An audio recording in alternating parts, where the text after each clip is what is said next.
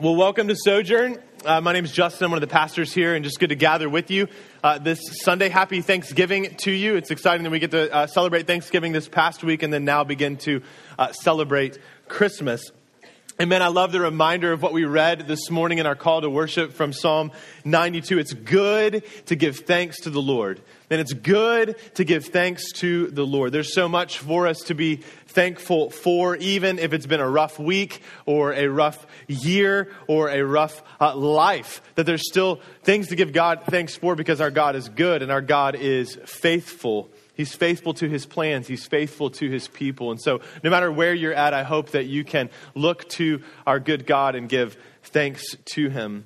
This is part of the reason I'm excited to begin this Advent series, uh, Light in the Darkness. And, and as Alan said, we're going to spend some time going through about one and a half chapters in the Gospel of Luke to see this story unfold in the book of Luke, it begins to tell this story. And so we're going to start today and we're going to walk through this all the way up into uh, Christmas Eve uh, and even right after that, just talking about what it means to anticipate Christ coming. And so if you need a Bible this morning, if you just raise your hand, uh, somebody will bring a Bible around to you. We'd love for you to be able to read along with us out of Luke this morning. As Alan said, Advent is a time of anticipation. And, and, what we see in these chapters in Luke is an unfolding story of anticipation. It begins with anticipation, and all throughout it, we see this anticipation, this eagerness, this excitement, specifically for the Savior King to come. What unfolds in Luke chapters 1 and 2 is also an exhilarating story. It's an exhilarating story that happened in the past, but has implications for you and for me now and for the future. So I'm hopeful for what God uh, can and will do during this Advent season. I don't want us to think that this is just something, again, as Alan said, just as tradition, something we just go through out of kind of rote ritualistic religiosity. This is not what this is about. And so, if that's been your perception of the Christmas season, if that's been your perception of Advent, whether you grew up in the church or you didn't grow up in the church, I hope that our time over these next few weeks in this particular series will change that for you. That I believe that God can use this in your heart, whether you know and follow Jesus, whether you think that you know and follow Jesus, or whether you know that you know, do not know and follow Jesus. I believe that my God, through His Word, will do a work in your heart through this time. And so I would just ask you to be prayerful. I'd ask you to pray that God would do a work in your heart and in your life, no matter where you're at spiritually right now. Ask God to use this time in this season as we open up His Word, that you would ask God to use that in your life throughout these next few weeks for His glory and for your good. So let's pray as we begin our time in Luke this morning uh, and as we walk through it over these next few weeks. Let's just pray and ask God to do that work. Father, we're grateful to be able to gather together this morning to begin the, the season of celebrating the anticipation of the arrival of Christ. And Lord, we, we have a unique perspective here in 2014 as we look back and try to imagine the anticipation that your people would have for the Messiah to come. But we also look forward to the future in anticipation for his return.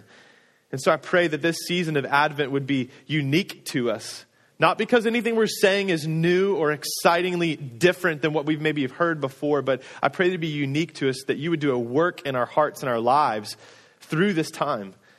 That in the midst of the hustle and bustle of this season, and as much as the world would seek to distract us from what is most important, I pray that you would align our hearts and our minds on what really and truly matters that our King has come and he will come again.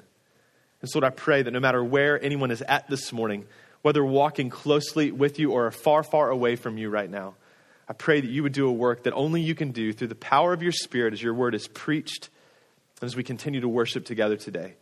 So we give this time to you. We pray that you'd be honored by it. We pray this in Christ's name. Amen. Well, you can go ahead and grab your Bible and turn to Luke chapter 1. We're going to be in Luke chapter 1, verses 5 through 25 this morning. And I'm not going to read that again because Jill did such a great job reading for us. So thank you, Jill, for reading uh, out of Luke for us this morning. But we're going to be in these verses and walk through and see what's going on here.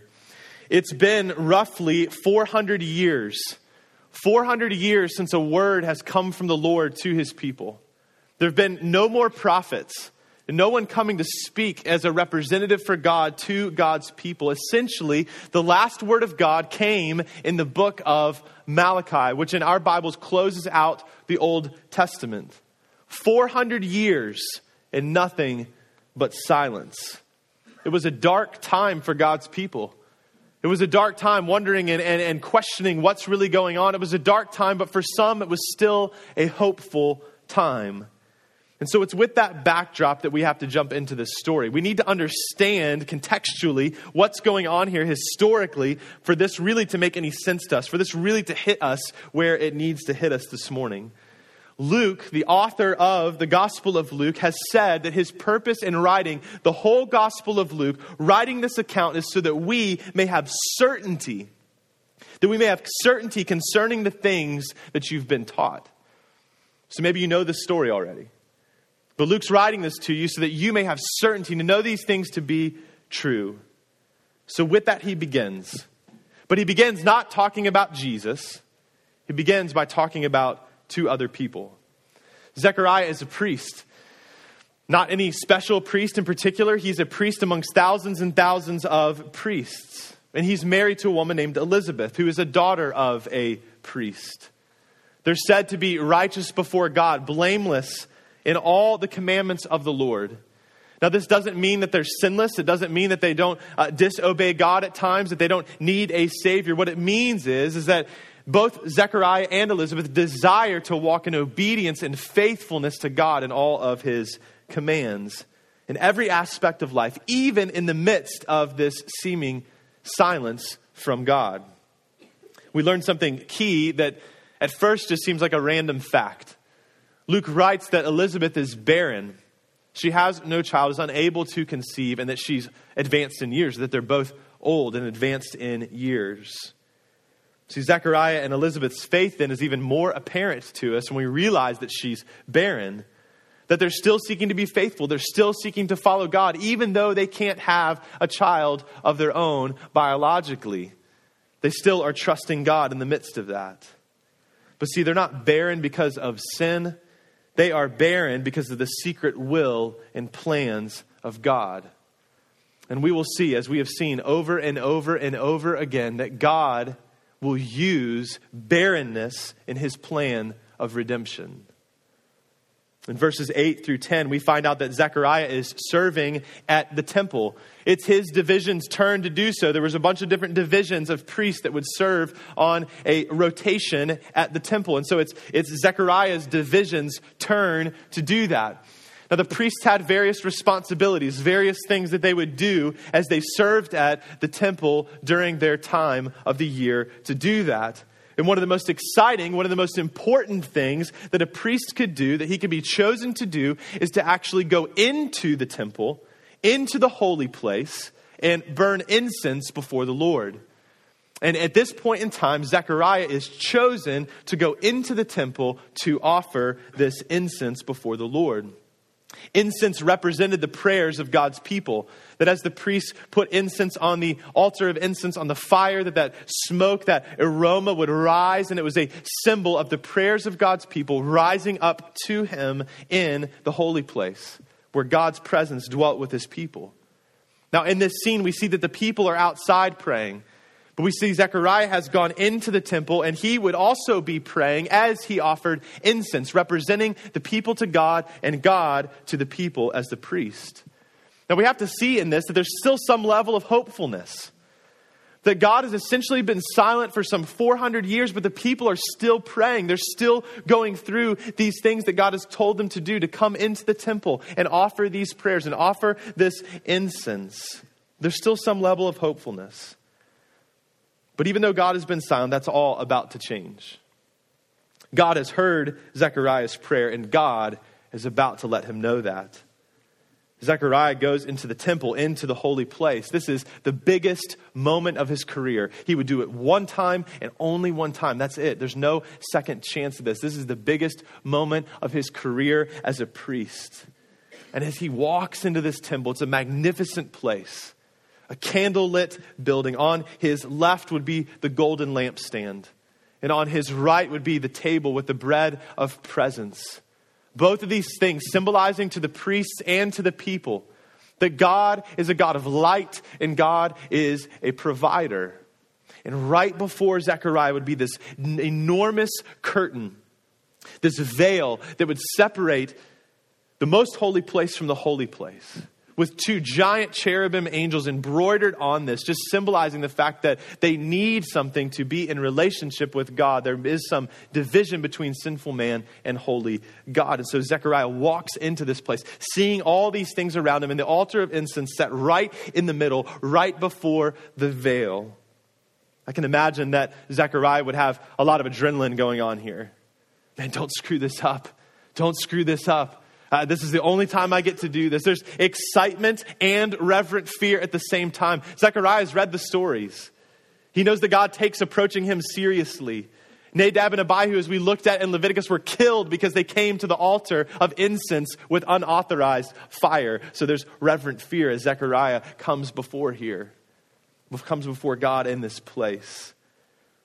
But then it gets a little crazy. Look at verses 11 and 12 in Luke 1. And there, as he goes in before this, as he's getting ready, as he's offering this incense on the altar, it says this, verse 11, and there appeared to him an angel of the Lord standing on the right side of the altar of incense. And Zechariah was troubled when he saw him, and fear fell upon him. Zechariah is praying, offering incense, and all of a sudden, out of nowhere, an angel is standing there right beside the altar of incense on the right side of it. And Zechariah freaks out, which is understandable. I mean, he's already probably amped up a little bit as he goes in here, and all of a sudden, as he's doing this, this man, this glowing man, appears next to the altar. That would freak you out a little bit, make your heart skip a few beats. And then the angel speaks. He speaks. After 400 years, roughly 400 years of silence, that silence is broken with some amazing words. Look at verses 13 through 15. But the angel said to him, Do not be afraid, Zechariah, for your prayer has been heard, and your wife Elizabeth will bear you a son, and you shall call his name John. And you will have joy and gladness, and many will rejoice at his birth. For he will be great before the Lord. And he must not drink wine or strong drink, and he will be filled with the Holy Spirit, even from his mother's womb. Zechariah has prayed for many, many years, many, many times for a son. Zechariah has prayed for many, many years, many, many times for a redeemer to come, for redemption to come for his people as he, as a priest, representing the people to God. He's prayed for both of these things many, many times, maybe even in this moment. As he stands before the Lord, offering incense on this altar, he's praying these things once again. And the angel comes to tell him, Your prayers have been heard. Your wife, Zechariah, your barren wife, your old wife, is going to have a son, and his name will be John. But this is not just any son, he is special. It says you will have joy and gladness because of him, but that will go beyond you. The people, the people of Israel will rejoice at his birth. Why? Because he will be great before the Lord. He will be filled with the Holy Spirit, even in the womb. But see, this is not just a birth announcement. John is going to be used by God in a special way. Listen again to verses 16 through 17. And he will turn, this is what John's going to do, Zechariah's son. And he will turn many of the children of Israel to the Lord their God. And he will go before him in the spirit and power of Elijah to turn the hearts of the fathers to the children and the disobedient to the wisdom of the just, to make ready for the Lord a people prepared. See, what the angel says to Zechariah here would have floored him. It would have floored him because it was pregnant with meaning. It was pregnant with meaning. The angel says that John will be used by God to do four things. The first thing he'll be used by God for is he will turn many of the children of Israel to the Lord. In this time of silence and oppression by foreign rulers, many have struggled. They've struggled in knowing God and following Him then some of them maybe have even fallen away from him. But John, Zechariah's son, will be used by God to renew desire amongst God's people, to know him and to follow him. He will bring about a spirit of repentance to the people. The second thing that he'll be used by God for is that John will be used by God to go before the Lord in the spirit and power of Elijah. This is a huge statement. The angel saying to Zechariah, he's going to be like a prophet. Elijah was a prophet who spoke the words of God to God's people. And here we're seeing that, that in the same way that John is going to be like a prophet. What he's saying is God's about to do something huge, and we'll see why in a moment. The third thing that John is going to be used to do is that he'll be used to turn the hearts of fathers to children and the disobedient to wisdom. See, people's hearts and minds will be changed through the preaching and teaching of John. And the fourth thing is that he will prepare a people for the Lord. John will be used to prepare a people for the work that the Lord is going to do. See, John is going to be used to prime the pump for the radical thing that God is going to do in the world. Now, these statements, in, and of themselves, would be uh, monumental statements to any parent. If an angel came to you and said, This is what's going to be true of your child, first off, you'd be floored the fact that an angel's talking to you, right? But then when he says, This is what your child is going to be used to do, you would be absolutely floored. But this is even more significant for Zechariah because Zechariah is a priest. And Zechariah knows God's word, and he knows exactly what this angel is alluding to. Flip with me back to the book of Malachi. Malachi is the last book of the Old Testament. It's right before the Gospel of Matthew in your Bible. So you can flip back there to the book of Malachi. Not a book that maybe many of us look at very often. It's a short book, but has some amazing truth in it. It's a book about God's people a book to God's people who are straying at this point from Him through dead religiosity and compromise. And so I just want to read a few passages out of the book of Malachi and then hopefully tie some of these pieces together for us. Look at Malachi chapter 3, verse 1. It says this Behold, I send my messenger, and he will prepare the way before me.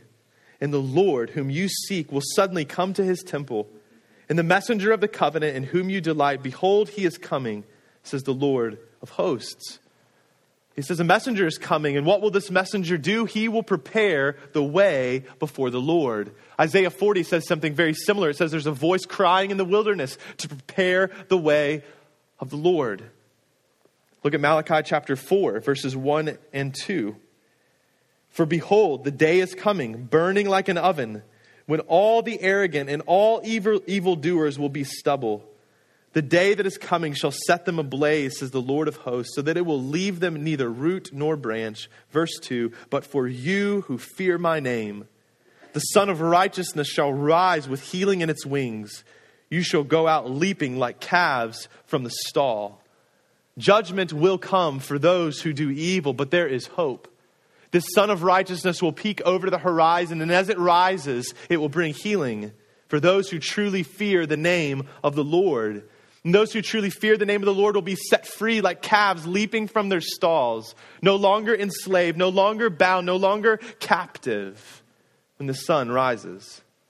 And then lastly, look at the last two verses of the book of Malachi, verses 5 and 6 of chapter 4. It says this Behold, I will send you Elijah, the prophet, before the great and awesome day of the Lord comes. And he will turn the hearts of fathers to their children, and the hearts of children to their fathers, lest I come and strike the land with decree of utter destruction. This is almost exactly what the angel says to Zechariah. Malachi, the last words of the Lord to his people, and then 400 years of silence, the last words and the first words that come again are saying, The time has come. This is going to be fulfilled. And Zechariah, your son John, will be the one who's a part of bringing this fulfillment. See, Zechariah knew exactly what the angel was saying. Not only was the silence over, over but the Savior is coming. The Savior is coming. This brings us to the first of three things that we see in this story. The first of three things. The first thing here is the hope of broken silence. The hope of broken silence. In what seemed like a long, dark night for the people of Israel and Zechariah and Elizabeth, there had still been this glimmer of hope. Hope that God had not forgotten them. Hope that a Savior would come. Hope that redemption would be given. Hope in God. And here, in a very tangible, real, audible way, Zechariah experiences the hope of broken silence. God has not forgotten, and God is at work. See, God is going to answer both a personal and a national prayer. Personally, He's providing a son to Zechariah and Elizabeth, something they've prayed for for years. And nationally, by saying that a forerunner to the Savior has come, the voice in the wilderness who pre- will prepare the way for the Lord. He will come in the spirit and power of Elijah, preparing a people for the Lord. See, by acting on behalf of Zechariah and Elizabeth, God is acting on behalf of Israel and on behalf of the world. Zechariah knew that the angel was saying that his son John would be a part of the fulfillment of what was written in Malachi and so many other texts, so many hundreds of years before. The voice in the wilderness announcing the coming of the Lord would come from the womb of his wife.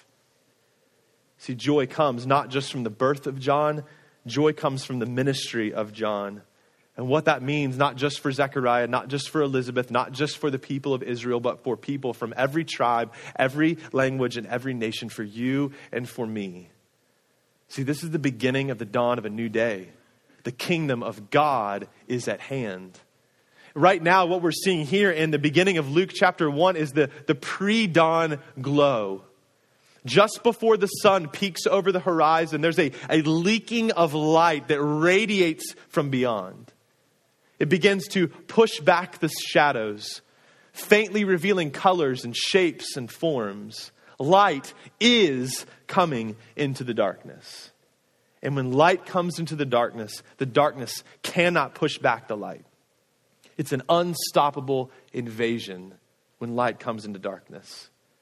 This is the hope of broken silence that Zechariah got to hear from the mouth of God's messenger. And it's good news not only for him and his family, not only for the people of Israel, but people for all times. It's both personal and cosmic as God is going to bring about redemption of all things. And as we have seen and said over and over and over again throughout our series in the Torah, the first five books of the Bible, God is faithful to his plans and his people. And here we see that once again.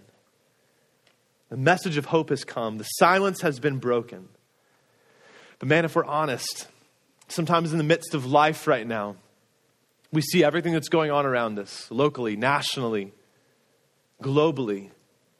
We see everything. We turn on the news, we read blogs, we read the newspaper, we look around, and all we think we see is a lot of darkness, not a whole lot of light. And we can think, well, is there really hope in broken silence? Because right now, sometimes it seems as if God is silent. But listen, God is not silent. God has given us His Word, and His Word is full of good news. His Word tells us light has broken into darkness, that Jesus, His Son, has defeated Satan, sin, and death. His word tells us that he is saving people from every tribe, every language, and every nation. His word tells us that he has overcome the world in all of its trials and all of its tribulations. Everything we see going on right now, all the brokenness that we see in the systems of our world, Jesus overcomes all those trials and tribulations. He's our peace. He's preparing a place for us. He will never leave us or forsake us. He will never lose us. He will come again for us, and He will make all things new. See, you and I don't have to wonder. We don't have to wonder. We can truly hope because the one true God said He would do it, and He will. So listen to me, no matter what's going on the good, the bad, and the hard to understand. No matter what's going on, we can rest in the hope of broken silence. We can say, along with the psalmist in Psalm 119, My soul longs for your salvation. I hope in your word. You are my hiding place and my shield. I hope in your word. I rise before dawn and cry for help. I hope in your word. When you're struggling, you can say, along with the psalmist in Psalm 42, Why are you cast down, O my soul, and why are you in turmoil within me? Hope in God, for I shall again praise him, my salvation and my God. When we are trying to wait, when we're trying to be patient, we know that God's going to bring the restoration of all things. We know that He's going to make all things new. But while we're waiting, while we're striving to be patient, we can say with the psalmist in Psalm 130, I wait for the Lord. My soul waits, and in His word, I hope. The hope of broken silence. And every day, every single day, tomorrow, as the sun comes up once again and a new day dawns, we can have hope because of the truths of Lamentations 3. It says this, but this I call to mind. We have to remind ourselves of this. This I call to mind, and therefore I have hope. Here's the truth the steadfast love of the Lord never ceases, His mercies never come to an end. They are new every morning. Great is your faithfulness. The Lord is my portion, says my soul. Therefore, I will hope in him. See, we can remember that the angel came to Zechariah and announced the dawning of a new day, the coming of our Savior King. And here's the good news for us, Sojourn He has come and He will come again. See, we, we need to be constantly and continually reminded of this. You need to be reminded of it. I need to be reminded of it. That God is faithful to His plans and faithful to His people. But here's the flip side of the, of the hope of broken silence if you don't have God, you don't have hope. Ephesians 2 tells us that. If you don't have God, you don't have hope. And the only way for us to have God is to know Christ. Jesus, Jesus himself said that he is the way and the truth and the life, and that no one can come to the Father except through him. That's not narrow minded. That's not arrogant. That's life to you. That's life to you. The hope we have in Christ is not that Jesus came into the world to be a nice person and to teach us some nice things. The hope that we have in Christ is that Jesus came in the world to save us from our sin by dying in our place. Apart from him, there is no hope. And coming to him that we might have the hope that we find when we know God, coming to Him means turning away from our sin, turning away from our rebellion, and turning to Him in faith, believing that He is the Son of God, that He died on the cross for your sin, and that God raised Him from the dead. That's what it looks like to place your faith in Jesus. And the good news is, is that when we truly repent, turn away from, turning away from sin, and we truly believe, placing our faith in Christ alone, we are no longer strangers without hope, but we are now called chi- a child who's a part of a family. Ephesians 2:13 becomes true for us, but says, "But now in Christ Jesus, you who once were far off have been brought near by the blood of Christ." That's the hope of broken silence that God's word says that to you. So if you don't know Jesus, would you come to Jesus today so that the hope of broken silence could actually be hope for you. So, how does Zechariah respond to this amazing, unfathomable, personable, personal, and cosmic truth? How does he respond? I mean, he, he knows all these things that, that the angel is saying. He knows that this is the fulfillment of what God said some 400 years ago. How does he respond to this? Look at verse 18. And Zechariah said to the angel, How shall I know this? For I'm an old man and my wife is advanced in years. Zechariah misses the point completely. He misses the point completely.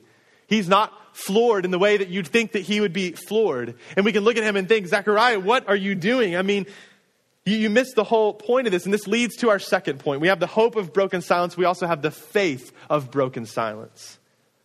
See, all he focuses on is the, is the practical. How, how, how, can I know this? How, how is this even possible? This can't be possible. But I mean, this is crazy. There's an angel talking to him. At this point, what's possible? I mean, all bets are off for that. I mean, isn't anything possible when an angel is speaking to you? But Zechariah misses it. And we can look down at him and we can shake our heads. He's silly Zechariah. Don't you see the angel that's speaking to you? How can you not have faith in this? You, have heard the word of the Lord. Man, this is so like me, though. Maybe it's like you too. I can be so quick to focus on the practical. How is this possible? I don't think this can really work out. You know, sometimes I call myself a realist. Say, ah, I'm not only be, I'm not, I'm not, I'm not opt- overly optimistic. I'm not a pessimist. I'm just a realist. I'm trying to think about things realistically. And I think sometimes that might be helpful. But I think sometimes being a realist really means that I'm faithless.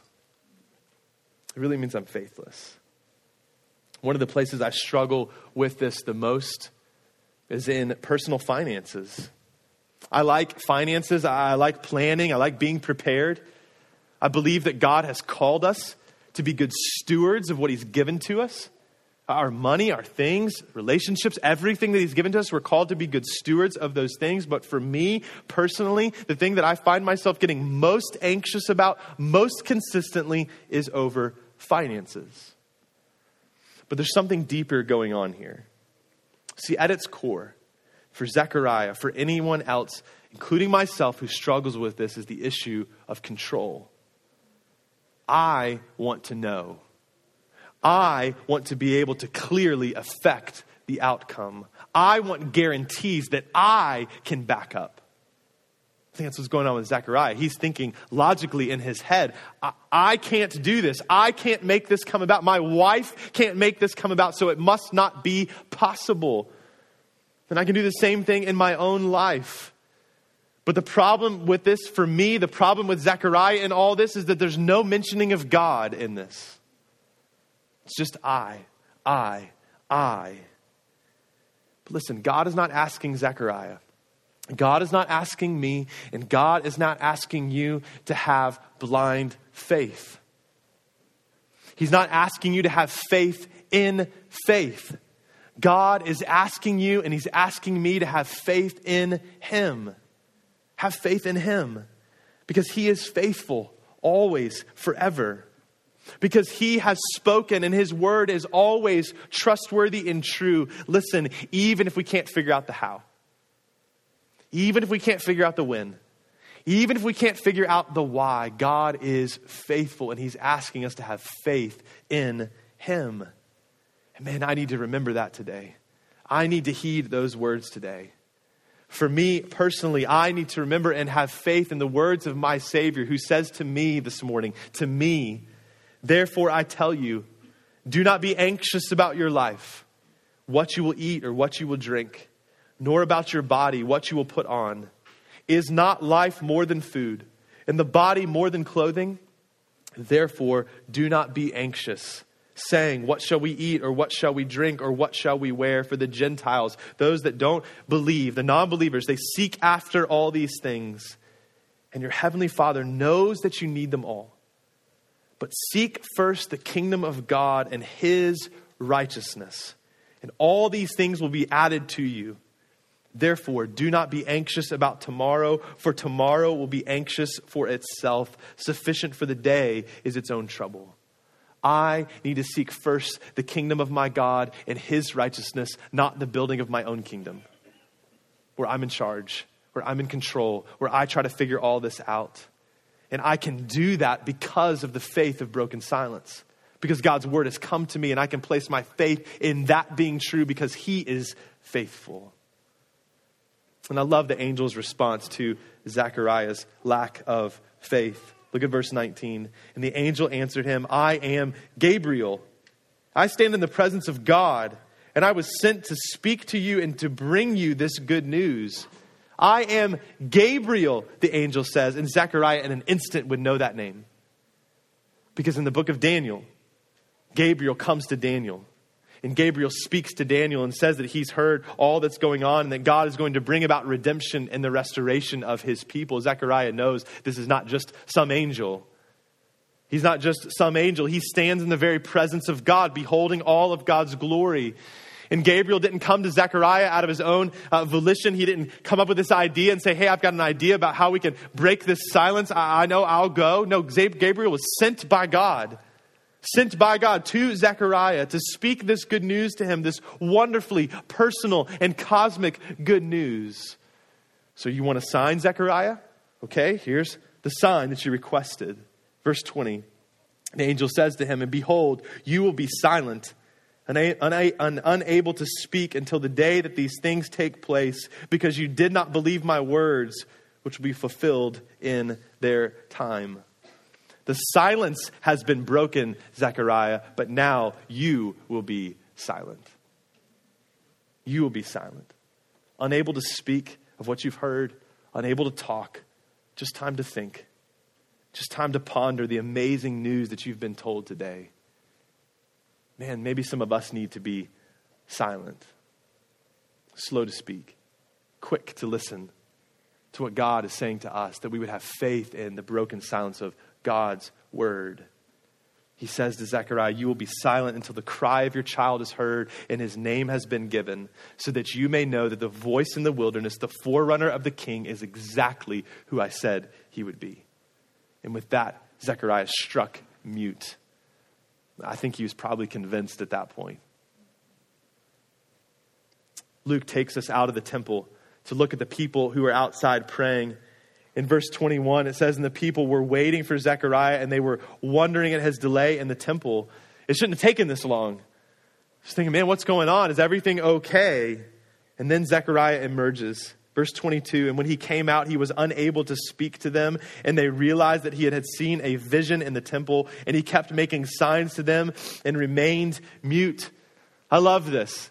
I mean, they're, they're, they're wondering where he is, and he comes out. I don't know what the look on his face was if the blood had drained out of his face, but they knew immediately that he'd seen a vision. This was not just an ordinary day of burning incense. Zechariah had encountered something. So I'm assuming they're probably asking him, dude, what happened? What happened? And you can imagine, he can't say anything. I mean, this is like a grand game of charades. If he's like flapping his wing, you know, his arms, like, you know, trying to mimic or, or, pantomime what was going on, what he's seen. How can he explain with no words what's taken place, what this angel has said to him? He can't do it. Again, reminding him at that very moment, man, God is going to do something crazy. And I can't even tell these people about it. And then we get to verses 23 through 25. And when this time of service was ended, he went to his home. After these days, his wife Elizabeth conceived, and for five months she kept herself hidden, saying, Thus the Lord has done for me in the days when he looked on me to take away my reproach among people. Somehow, he stays on for the rest of the week and continues doing this. I don't know if he's in shock. He doesn't really know. He's just kind of going through the motions, trying to figure out what's going on, still having his other priest friends asking him and still unable to speak to them. But at the end of the week, he goes home and he enjoys reconnecting with his wife, and she gets pregnant, just like Gabriel said. And it's hard to know if Zechariah was able to communicate at some point to his wife. Maybe he wrote down what took place, but it's likely that she knew what happened. And we see that Zechariah, while he didn't have faith, that Elizabeth did have faith, knowing this is God's doing. God said he would do this, and he has. He's been kind to me. A baby named John is coming. It's the faith of broken silence. She had faith in God's word spoken to her husband. See, a word from the Lord has come after hundreds of years of silence, but Zechariah is having a hard time believing it's true. But check this out the very thing he prayed for, he doubted God could do. But aren't you and I the same? The very thing we pray for over and over and over again, on the backside of that, we're doubting that God can actually do it. For Zechariah, it isn't flat out unbelief, but he's leaning towards unbelief. And I think the same can be true for you and for me as well, that we lean towards unbelief if we don't have outright unbelief. Sometimes it just seems too crazy, too difficult, or maybe too good to be true. But as the angel made abundantly clear to Zechariah, this is a call to us this morning to believe that God's word and God's plan will come to pass in the way that God, the sovereign of all, sees fit to bring it about. That's the faith of broken silence. It's not putting on a fake smile. It's not grinning and bearing it because honestly, sometimes life can be a struggle. It can be difficult. This isn't that we have to go around pretending to be happy, pretending that everything's okay. But in the midst of the difficulties, even when we look around and we think maybe it's always winter, but never Christmas, in the midst of that, the faith of broken silence is a call to have faith in God's future grace. That God is going to continue to extend grace to us, that He's going to be faithful to His plans, that the God who sent an angel to an insignificant priest going about his daily duty to announce the beginning of the end, that the Savior was coming, is the same God who will complete his work in you, his good work in you. It's the same God who will bring you all the way home. Is the same God who will bring justice and peace where there's injustice and chaos. Is the same God who will make all things new. See, Sojourn, today we need to remember the words of Hebrews 11, verse 1. Now, faith is the assurance of things hoped for, the conviction of things not seen. See, for most of Zechariah's life, the people of God had to live life by faith more than by sight.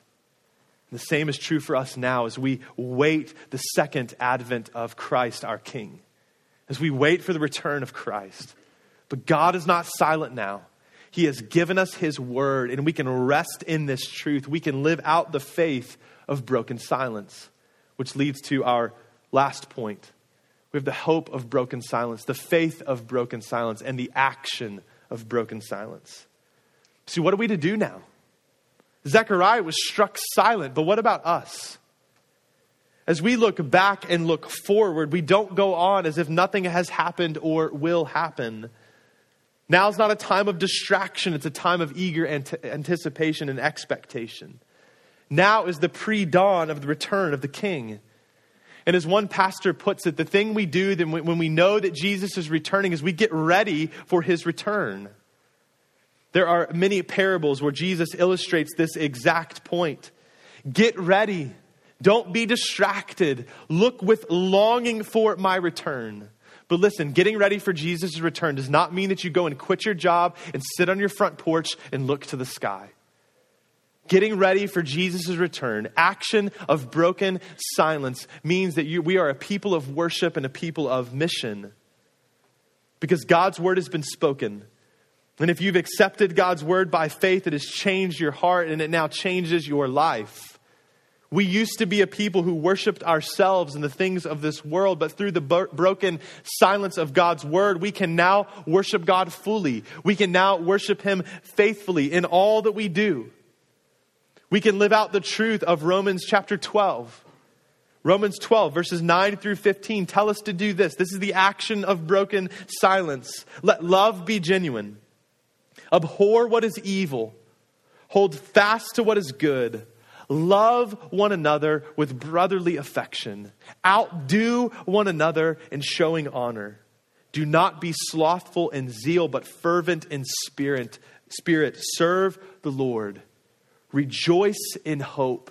Be patient in tribulation. Be constant in prayer contribute to the needs of the saints and seek to show hospitality. Bless those who persecute you. Bless and do not curse them. Rejoice with those who rejoice and weep with those who weep. And that's the action of broken silence. Because we've experienced the mercy and grace of God, we can now live these things out God who made us alive in and through Christ alone. And as we do that, we can look around us and see all of the brokenness for all that's going on in the world, whether at home or abroad, racial issues and tensions, socioeconomic disparity, disease, war, human trafficking, slavery, seeing people all around us, maybe all the time, but particularly in the month of December, seeing people seeking after comforts and pleasures, putting their hope in anything and everything but God. But listen, the action of broken silence is that we do not remain silent like Zechariah, but bring the message of hope to those who have not heard it and those who have not believed it. God has not made us silent. He's given us mouths to open and speak out of the overflow of our heart as we have hope, as we have faith. Now we can live that out in our life. The message of hope that Gabriel gave to Zechariah and subsequently to us is that light will break into the darkness. The Messiah and Savior will come. Everything sad will come untrue. God will be faithful to his plans and his people. He has come and he will come again. So, Sojourn, let's embrace the hope, faith, and action of broken silence today. It is amazingly good and amazingly true. Light has come in to the darkness. Amen. when we come to the table, we come to partake in a meal of hope. It's a reminder that God is not dead, that God is not silent, and that God is not distant. He has come to us to rescue us, to save us, to make us his own. And he did it at the cost of his son Jesus, who gave his body and shed his blood that you and I might be forgiven and set free from sin and darkness and death. And so, if you're a follower of Jesus, if you've truly repented and you've truly believed the gospel, then when you come forward today to eat the bread and drink the cup, may Romans 15 13 be true for you today. May the God of hope fill you with all joy and peace in believing, so that by the power of the Holy Spirit you may abound in hope. And for those of you that are not followers of Jesus, who've not yet repented and believed in Christ, we would just ask you not to come forward this morning to take the bread and take the cup, because this is a meal of hope for us. It's a declaration that we're staking everything on Jesus that we have no hope apart from Him. And so, if that's not true for you today, we just want to ask you to, to stay in your seat and pray. Ask God to save you today. We want you to take Jesus today instead of taking the bread and the cup so that you might experience the hope of broken silence, might have the faith of broken silence, might be able to live out the action of broken silence in your life. And so, if you have questions about what it means to know and follow Christ, would you come, please talk to me afterwards or any of our other leaders? That's why this church is here. We want to be a beacon of light in a dark world, proclaiming the good news of Christ our King. And so, if you want to follow Jesus, we'd love to help you do that and talk to you more about that. And those of you that will come forward, you can come forward when you're ready to receive the bread and the cup and tear off a piece of bread and take a small cup to drink. And what Jesus has done for you will be spoken over you. Let's pray. Father, we are so grateful that, that every year we can take time to hopefully pause from whatever it is that's going on in our life just to reflect, to think, to celebrate the fact that light has come into darkness, that there is no longer any silence, but your word has come to us. And so, Lord, we celebrate that today. And we look forward to celebrating that all throughout this next month, over these next few weeks. And Father, I pray that you would radically change our hearts and lives. Whether we've heard these things hundreds of times or maybe we're hearing it for the first time this morning, I pray that it would hit us freshly in the heart and the mind and bring about transformation, calling people out of darkness into light, out of death into life and those of us that maybe have been straying or struggling, I pray that you'd call us back to the hope and the faith and the action of broken silence that comes through your word to us. Lord, we praise your name today. That it's not about what we do, it's not about figuring things out, it's about coming to you empty handed. Just having need knowing that you provide it through Christ your Son, who died for us, who rose again for us, that we might have life now and forever. And so today, Lord, we rest in that. We celebrate that. You are good and you are faithful and you are true. And we praise your name. We pray all this in Christ's name. Amen.